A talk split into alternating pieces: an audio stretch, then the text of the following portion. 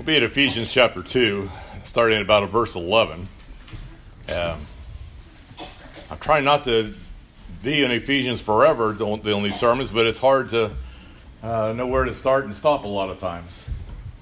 And what he's going to be talking about as we get here, as you already see on the screen, it's the unity of grace is basically what his point is going to be as he goes through this section here and leads us to that idea of being the manifold wisdom of God.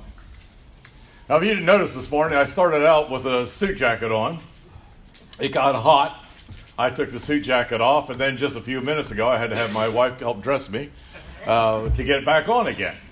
But I remember years ago, a friend of mine and I drove cross country from Texas to St. Louis to visit a church. And the reason was because my hero preacher was there. Not the guitar player, but a guy named Landon Saunders. And it was interesting because he started out it was a seminar on the letter of 1 John, going through marathon style. It started out in a three-piece suit with a tie. People told him he looked a little too stuffy, so he got rid of the tie. A little bit later on in the seminar, they were still complaining. He looked too stuffy, so he got rid of the vest, and then more or less like this. And then probably by the time we got to the end of the seminar weekend, he was just wearing a nice dress shirt and a pair of slacks. And the other side was saying, well, you just don't look respectful enough. So regardless of what he did, he couldn't really make anybody happy. And we run into that a lot in the church in various ways and various issues. And when we talk about the problem between the Jew and the Gentile, Ephesians chapter 2, bringing that up to the modern times, we have to also understand just the difference of the way people are and how we get along together. There's let me turn this on. Is it going to work? Yeah. Apparently it doesn't want to work. Okay, I'm not sure why.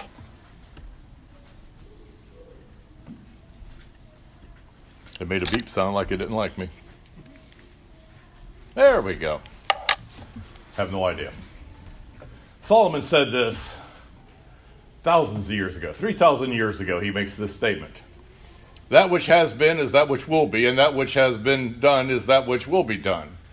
So there's nothing new under the sun. And you say, no, Mark, there's all kinds of technology that Solomon had absolutely no clue about. That's not what he's speaking about. What Solomon says is the problems of yesterday are the problems of today, and they'll be the problems of tomorrow, especially when it comes to the heart of man and the heart of mankind. There's really no new news. There's no original philosophy that's coming out. There's no new religion that's anything different than what we've already heard about. What was is what is. And we just keep reinventing ways of presenting it. You put a new name on it, but it's still the same old thing. And when it comes to living together and how you love your neighbor, especially within the body, and that's going to be our main focus today. It's not the world at large. There's all kinds of issues and problems up there, but we as a body of believers, how do we love our neighbor? How do we honor God? Well, there's nothing new. There's nothing that hasn't already been tried.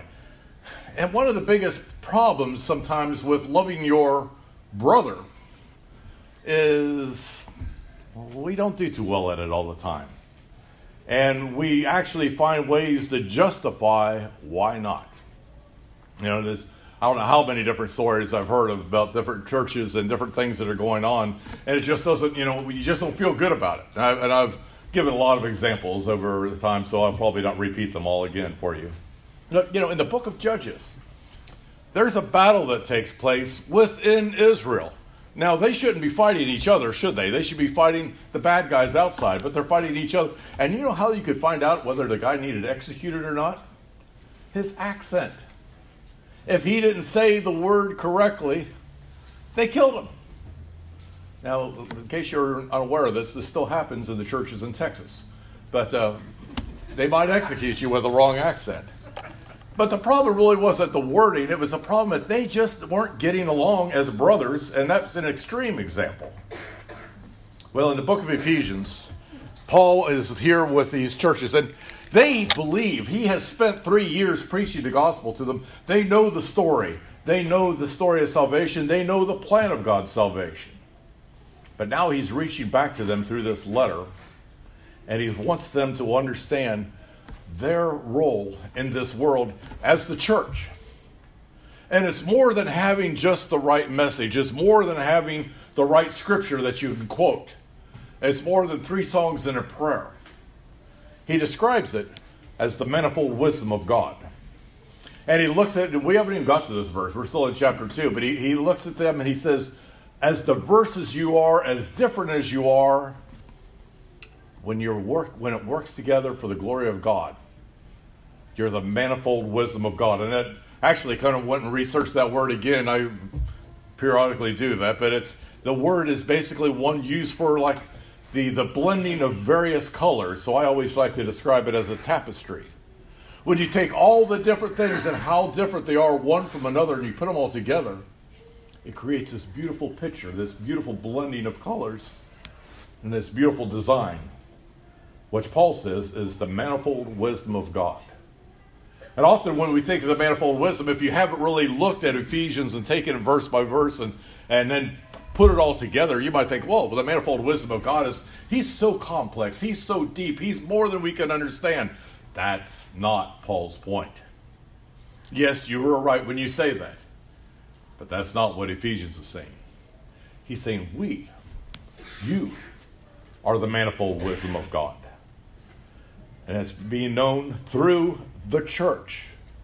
That doesn't mean, yes, we have the scriptures, and so therefore, because we have the scriptures and all the deep and the difficult passages that we will interpret for the world if they would just listen.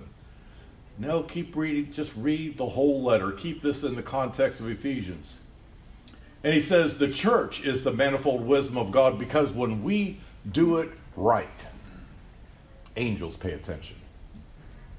The authorities in heavenly places. Now, people talk a lot, but sometimes we don't act a lot. So the first truth that Paul's going to put forward to us, that he's putting to the Ephesian people, is the goal of unity based on the fact that, guess what, you are a lost soul, only saved by the grace of God, and there is no pecking order. Now, we all know that. You know, one of the great, we always say yes, but therefore, but how would we say it? Therefore, but by the grace of God, there go I. I've said it wrong, but you know what I'm talking about. And so in our pseudo-humility, we'll say, oh, well, because of God, I am what I am, and I'm glad I'm not like that other person. Well, that's a step in the right direction. But the reality of life is for me to truly understand, and as us in the church, that I am here today completely undeserving of God's mercy, of God's will, and undeserving of the gift of life. I don't have any bragging rights. We know this and we admit it. But Paul says that's where we got to start before we can actually understand what it means to be unified as a church. Paul speaks to the church and he makes this statement. He says, you were dead. We're going to go through quite a few passages here. It's actually only 11, but I know with the patience or the attention span, it gets a little rough. But he says there right in verse 1 of chapter 2, he says, you were dead in your trespasses and your sins. And then he gets a little further, and he says, you too were children of wrath. And the crescendo is up there in verses 4 and 5. He says, but God, being rich in his mercy because of his great love for which he loved us, even while we were dead in our transgressions, made us alive together with Christ. And then he finishes it off and says, by grace you have been saved. Paul's not trying to write theology here. And then, it's there. So if you're a big doctrinal buff and you're trying to dot all the I's and cross the T's, or dot the T's and cross the I's, I don't know which way you do it. You go to these passages and you'll say, well, here's all this great theology that we need to understand as God's people, the Church of Christ. That's not his point. Because the problem that he is... And I don't even know if I describe it as a problem, but the ongoing, continual challenge for the Ephesians is their unity of love. And he says, you don't get along. Maybe you forgot where you came from. Because you're only where you are because God is rich in mercy. And he made us alive together. Was that together? You understand what he's saying there? He's saying, we have the Jews over here, we have the Gentiles over here, and then, there's those really despicable people they called barbarians. Everybody made fun of them. You know what barbarian means? It basically means a guy that doesn't even know how to speak Greek. When you travel the world, you know what the nice thing about international travel is these days? You don't have to know French anymore. English will do. But these barbarians didn't know the common language of Greek. So he takes the barbarians, he takes the Gentiles, he takes the Jews, and whatever else is out there, the slaves, the masters, the women, the men, the rich, the poor. And he says he has made us alive together in Christ. And there's probably your second lesson. There are no solo Christians. You don't get saved on your own time, at your own pace, and in your own way. We're in this together. You go down, I go down. You ever read the prayers of Nehemiah? And if you know anything about Nehemiah, he's a righteous man, he's a good man, he's a godly man, and he cares about what happens to God's people. But when he prays, he looks at the sins and the evil of his people, and he says, God, we have done this. God, forgive us for what we are. He doesn't say, God, take care of your people out there. I'm doing what's good. What's their problem? No, Nehemiah says, this is my problem because these are my people. And in the church, we are made alive together in Christ Jesus. And you're saved by grace. So the only question at this point as Paul tries to go through this unity of grace is who's in charge? And this is where it really gets sticky. And it may be not so much for us here because we're kind of isolated. If you always heard, you can't really be a parent with an only child. And I know there's some parents out there that only have one child and you'll mark that's offensive. But, there's no arguments to settle, who touched me or don't cross this line or whatever. Those parents don't know what it's like. You got to have that second one before you got a problem. If you live on a deserted island, it's really easy to get along with your neighbors. And so sometimes for us as a church, we're kind of small. And we're kind of out here isolated. We don't want it to remain that way. That's part of the reason we're building that thing over there. We want to actually bring problems to us, believe it or not. And we want to bring problems to our door. And so who's in charge? It's not been very long ago. I had a brother. It's another place. And he decided he was going to give a dinner one night. And he didn't ask us all to attend. He basically ordered us all to attend. I don't always do well with orders like that. And justifiably, I had some other things to do. And the next day, he was really upset because I didn't attend. And a few other people, maybe I led them astray. Who knows?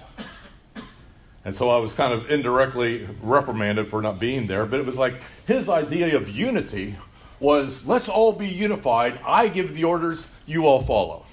Surely you've never met anybody like that, right? But that was his idea of unity. He had no intention of dividing the church. It was just that he called the shots, and if you're a believer that believed in unity, you would be there. Now, that was just kind of a silly dinner one night. But on a bigger scale, who is in charge? Well, we have our instant answers real quick. And you can be right and wrong at the same time. Somebody asked me a question the other day, and they said, what's your answer to that question? Well, my first answer is that's a bad question. And so let's get a better question. But you can be right and wrong at the same time, because first thing we'll say, well, the elders and the deacons are in charge. Which makes it simple here. We don't have any deacons. Or I tell you who's in charge. The one with the loudest voice and the deepest voice. Maybe the one with the biggest bank account is in charge. In mission fields, you know what the best way to do church in a mission field is? the way we've always done it back in America. So you go to a foreign country and you go and you see church services, you're going to probably feel real comfortable, because not because they're doing it scripturally as much as they're doing it like Americans would do it. Who's in charge? And if it fails to work, well, that means those people are just not dedicated enough or faithful enough, or maybe that community really doesn't deserve it.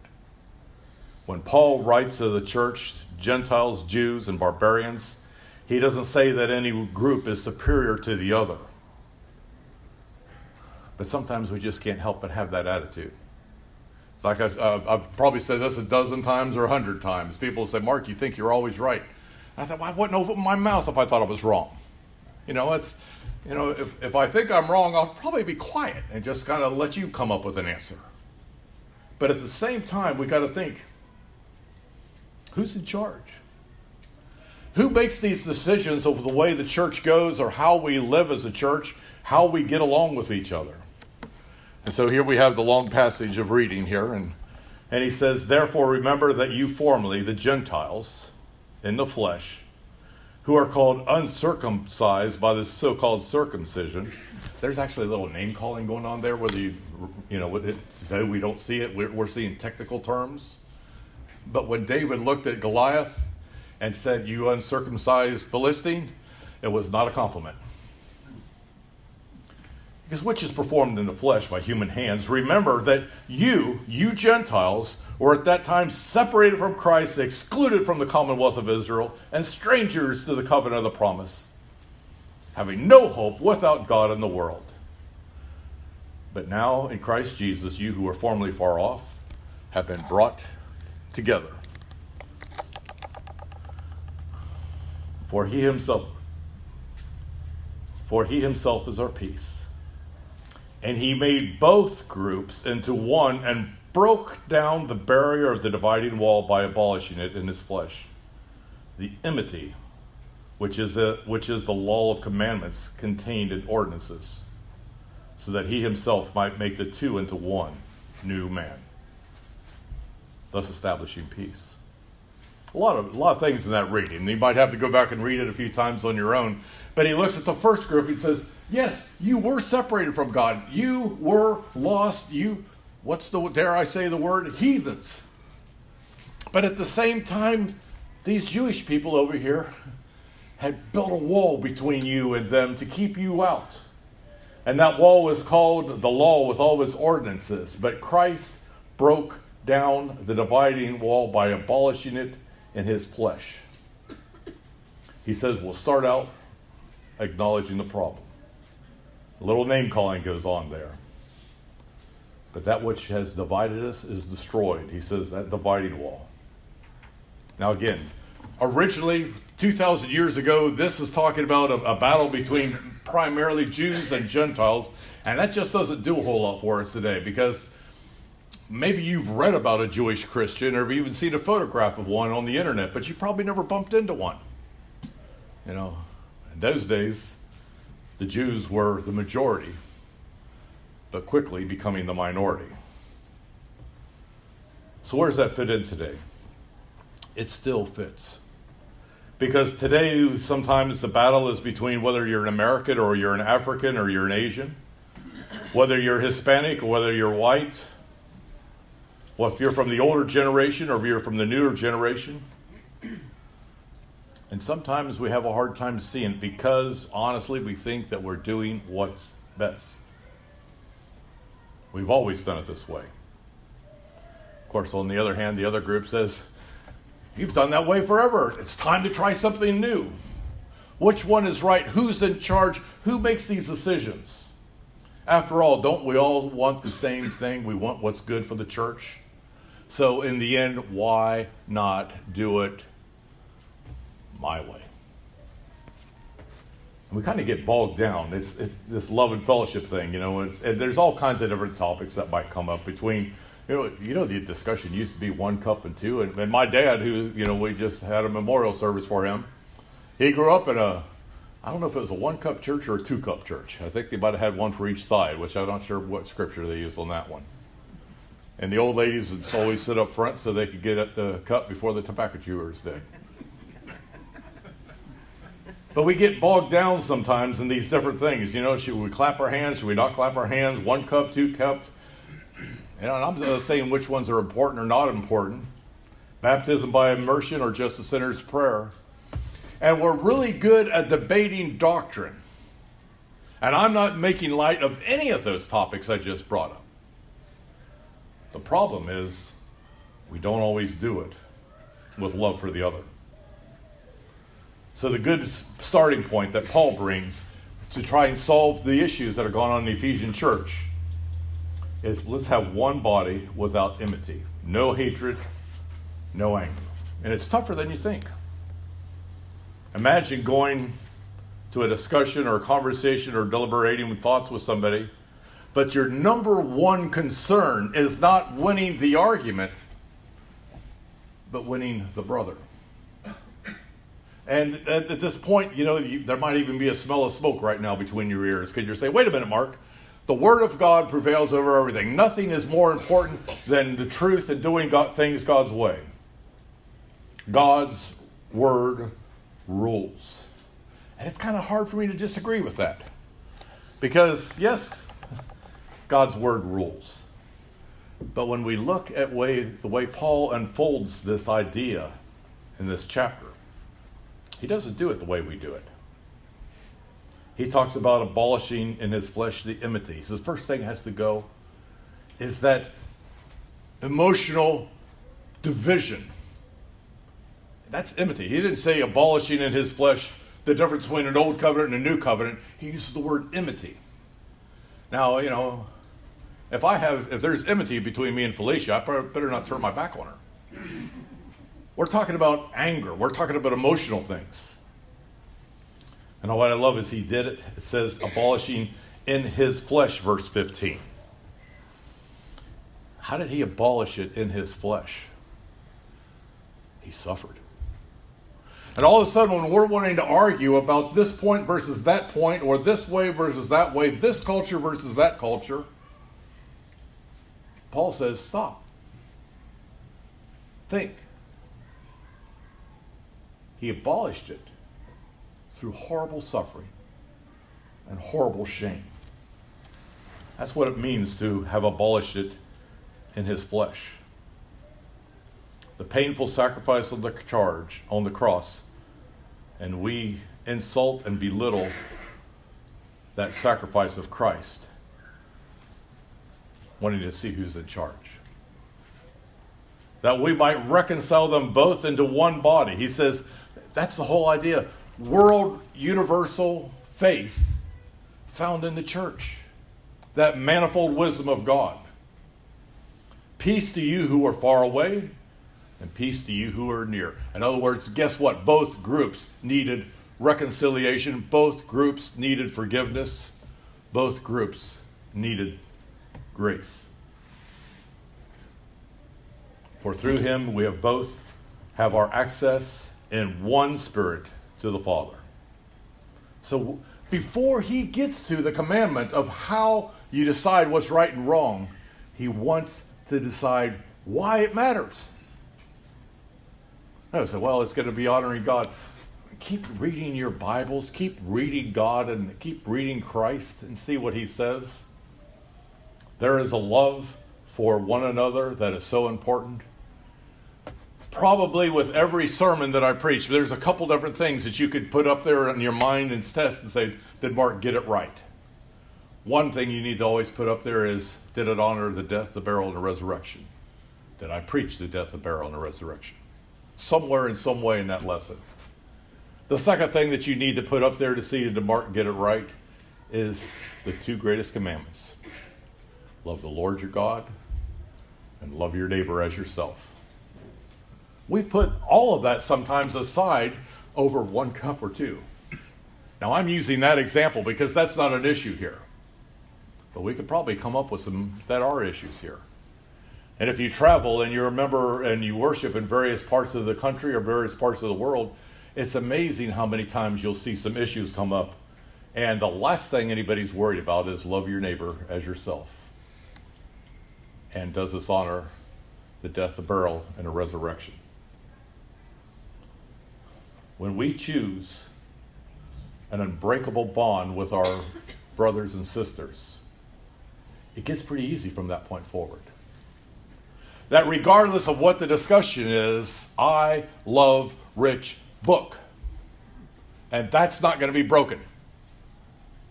I love Keith Pennington. And that's not going to be broken. Son-in-laws, I'm not sure. No, whoa. But that's the unbreakable bond.